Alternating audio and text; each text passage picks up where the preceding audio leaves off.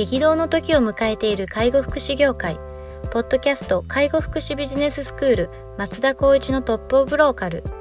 大手外資系アパレル会社のトップセールスマンから介護福祉事業経営者に転身した松田光一がこれからの介護福祉経営に求められるものについてお伝えしていきます。既存事業がうまくいかなくなってきた。今後の事業展開が不安などのお悩みを抱えている経営者の方。異業種から介護福祉業界への参入を考えている経営者の方。これからどんどん事業を拡大していこうと考えている経営者の方。など介護福祉ビジネスの入門から応用までさまざまなステージの方に楽しんでいただける番組です。こんにちは。ナビゲーターの松本真嗣です。ポッドキャスト介護福祉ビジネススクール松田光一のトップオブローカルトップオブローカルとは介護福祉業において地域に密着し地域に愛されることで地域のナンバーワンになることです。松田さん本日よろしくお願いします。よろしくお願いします。はい。えー、っと今日も早速いきたいと思います。えー、っと今日はですねえー、っとツイッターをえっと取り上げたいというふうに思っております。はい。えー、じゃあご紹介させていただきます。えっと絶対にやる気モチベーションを上司が与えてはいけないやる気モチベーションは自身が取り組むものであり必要不可欠なものではない。雇用者は自らの意思で就業し給与を受け取っている以上仕事をするのは当たり前である。上司は辞めたら困ると当たり前を過剰に褒めないこと。というような内容です。やる気モチベーションを上司が与えるなというような結構割と尖った内容ですけれども。そうですね。第139回か、はい、この時も結構僕の中ではあすごくいいこと言ってるなって 思っちゃったんですけど、はい。あのこれ多分相談事だったかな、まあ、自社でもあるようなことなんですけど、はい、モチベーションが上がらないとかやる気がちょっとこうなんだろうあなんだろう入ってこないとかっていうことって、はいはい、よくまあ普通の言葉のコミュニケーションの中に入ってきたりする時って聞くんですけど、はい、それって自分が感じるっていうか自分で考えることなんじゃないっていうのはちょっと個人的にいつも思っていて。はいそれをなんか会社に求めるみたいなところっていうんですかねもしくは、うんうん、あの上司に求めたりとかするような人って最近多いなっていうのを考えながら書いたようなコメントじゃないかなっていうのにちょっと記憶をたどってるとあれなんですけどそういうことですね。あのよくあるのがやっぱり頑張ってほしいやめてもらったら困るからなんとかこの子をやる気を起こさせようとかなんか気持ちを奮起してもらおうっていうような意識にいったところでその子が感じ得ないとそれってなかなか持続継続できないよねっていうところが僕の中でちょっと今の現時点では思っていて、はい、わざわざやったところで向こうが理解納得しなかったらそれってちょっと努力としてはどうなんだろうなっていうところがある。中で、この内容を書いたのとやっぱり最近こう共通言語っていう部分であるんですけども当たり前っていう部分が、はい、なかなか当たり前にできてない環境って、まあ、大主こうなんだろう見聞きするんですよね。はい、やっぱりこの仕事って普通にこう今目の前のことを、まあ、こなすではなくてそれ以上の成果を上げることであ結果を残すことで成果に紐づくんじゃないかなと思った時に目の前で「おはようございます」って言ったからすごいでしょみたいな極端に言うと。あなるほど、ね、そんな感覚っていうのがちょっとあって、はいはい、まあ、これ自分にも言い聞かせることなんですけど「わすごいね頑張ったね」ってその「頑張ったね」って「おはようございます」言ったから頑張ったねっていうような感じが結構見れ見聞きされちゃうことを自分にとってもやっぱちょっとこうなんだろうな律しようというか、はいはいはいはい、なんか知んないけどこう頑張ったねって言ってあげることがその子にとってモチベーションになるんじゃないかなっていうような自分自身のこうなんだろう感覚をちょっと変えなきゃいけないかなみたいなところはあってのこのコメントを出したっていう経緯があると思います。そういうことですね。なんか確かになんかモチベーション上がらないから仕事がみたいな話ってよく考えると非常にレベルの低い話してますよね。そうなんですよ。僕もこれ直接言われたことが前あって、はい、モチベーション上がらないんで時給上げてくださいとか。ああ、え、どういうことって僕その時言った記憶があるんですよね。はいはいはい。え、何？時給があったらモチベーション上がって、またモチベーション下がったら時給上げなきゃいけないのって。はいはい。いや、それ時給上がるっていう基準あるじゃん、みたいな。平気で言うんだなみたいなことはありましたね。なるほどですね。なんかなんていうんですかねこの外から何かこうモチベートされないとやれないっていうのはちょっとかなり仕事としてはいけてないですよね。そうですね。この、はいあの、いわゆるこのコメントに対してなぜそうなったかっていうのはしっかりと紐解かなきゃいけないですし、精査が必要だと思うんですけど、はい。まずこういった言葉を発してるっていうことに対して、うんうん。あまりプラスにこう転じないよってことはみんな理解した方がいいんじゃないかなって思ってますね。そうですね。モチベーションを上げたいっていう気持ちがもしあったとしても、そのためにはどうしたらいいかっていうことを一緒にコミュニケーション取るんだったらいいんですけど、うんまあさっきが言ったようにモチベーション上がらないから時給上げてくださいっていう考えを露呈するのは絶対損すると思うんで。そうですねやめた方がいいなって思いますね。それ言ったら大体の社長さんこいつやべえなと思いますよ。はい、相当思いますね、それは。いやーちょっとモチベーション上がらないから時給上げようかとは絶対ならないですもんね。ならない、ならない、絶対に。この子何考えてんのと思っちゃいますよね。そうですよね。なるほどな。この話は、あの、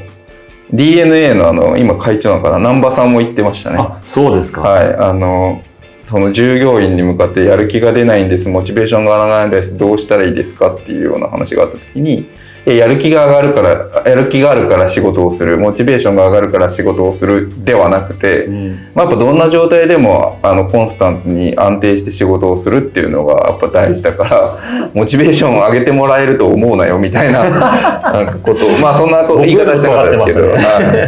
あでもそうだなと思いましたプロとして、ね、例えばプロ野球選手が今日ちょっとモチベーション上がらんわっつって打席に立ったらもうそのまま成績に反映されて結局自分の給与になるわけだし、当然長いシーズンの中ではやる気がある時もあればない時もあるんですけど、うんまあそんなん置いといて結果をやっぱもう出すじゃないですか。そうですよね。やっぱ結局やっぱそういうことだなとは思うんですよね。うんであとやる気って上がったら下がるし、モチベーションも上がったら下がるので、うんなんか上がった時だけやって下がった時やらないっていうわけにはもう当然いくわけないので、そうですよね。はもう本当にこれ介護福祉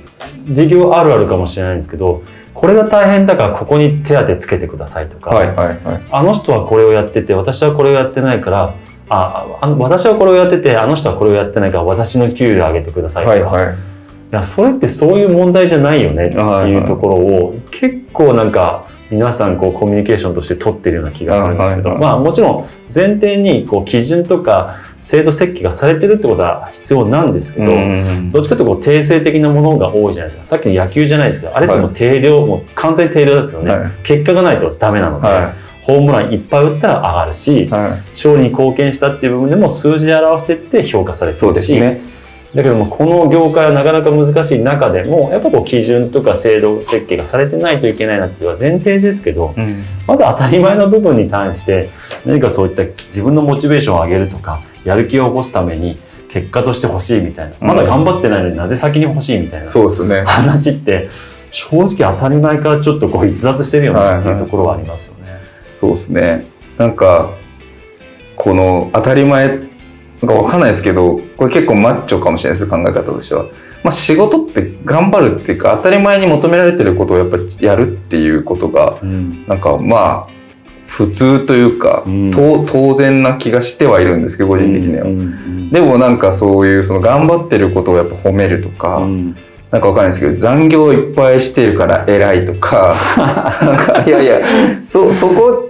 そこってなんか、時代ですねはい、なんか頑張るっていうか仕事をやりきるっていうのは、まあ当たり前ですよねっていう。だからそこの前提のところ褒めてしまうと、もう仕事の基準がめっちゃ下がっちゃうっていうか、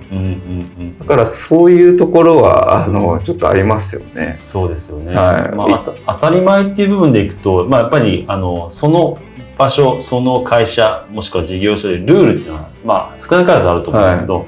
そのルールを理解して入職したのにルールを逸脱して辞める人とかっているじゃないですか。はいはいはあれってそのコミュニケーションが下手なんだなってすごい思うんですけど仮にすぐ辞めたいとするんだとしてもはいルールがあるから、そのルールってどうだっけって確認した上でじゃあまあそのルールもあるんだけどちょっと自分の方あの思いというかうんと辞めたいようなやり方で辞めるっていうんだったらちゃんとこうコミュニケーションを建設にすればいいのに、い。はいなんだこんなルールは知らないとか聞いたことないとかっていう人っているじゃないですか。あれ当たり前にちょっとあ良くないんじゃないって僕いつも思うんですよね。そうですね。なんか入るのは簡単頑張ってモチベーションはまあ要するにこうこれから頑張ろうって上を向いてるけど入っていったらなんか違うとかって言ってやめてって、はい。早くやめたいからやめさせてくださいとかっていう人もそのモチベーションやる気っていうのはやっぱ維持向上できないからこそそうなってるとは思うんですけど、あでもちゃんとルールって説明されてるよねってそうなったらそこのルールにのっとってやめるのがいいんじゃないのっていうのは当たり前だと思うんですけどうんそうですね。そこを逸脱する人ってやっぱ一定数いるなっていうのはちょっと思いますよね。ですね。そうなんですよね。なんかモチベーションとかやる気っていうのをなんか本当に外に求める人って多いと思うんですけど、うん。あとなんか上司も部下のモチベーション上げるのが仕事だみたいなうん、ところを思ってる人なんですけど、なんかそれって本当かなって思ってて。そうですなんか無駄に下げる必要はないと思うんですよ、はい。別にモチベーションを下げるようなことをする必要はないと思うんですけど、なんかあえて上げに行く必要ってあるのかなっていう。そうですよね。は本当にそれはありますよね。いは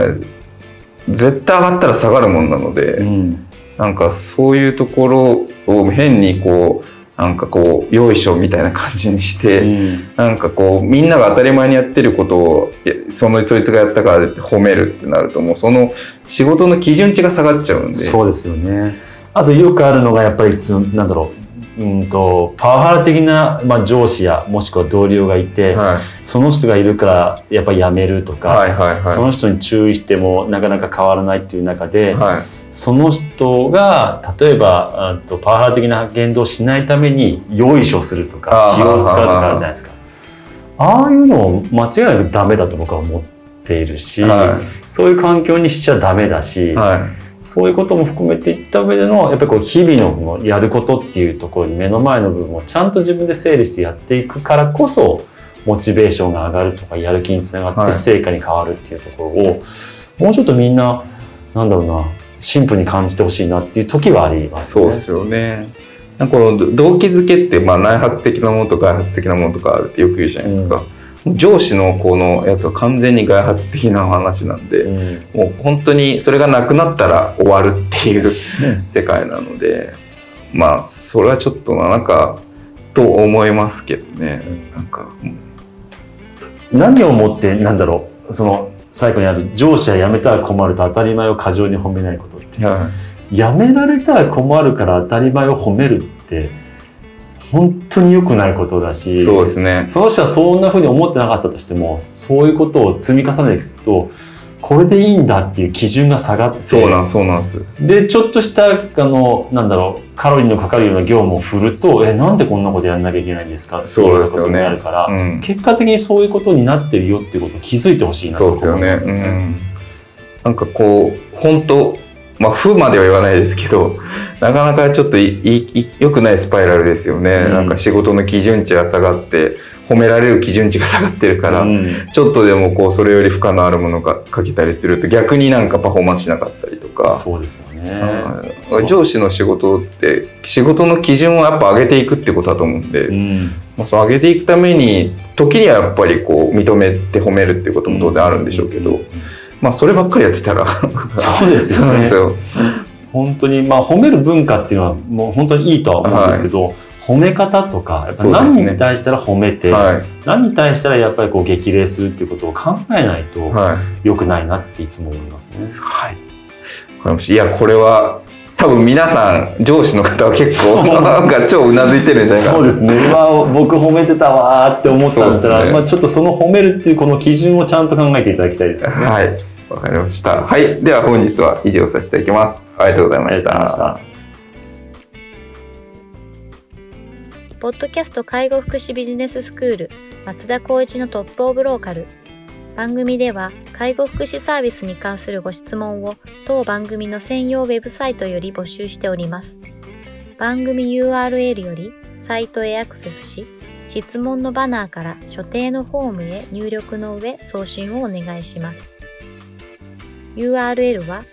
http tol.sense かっこセンスハイフン world かっこワールド .com かっこコムになります。皆様のご質問をお待ちしております。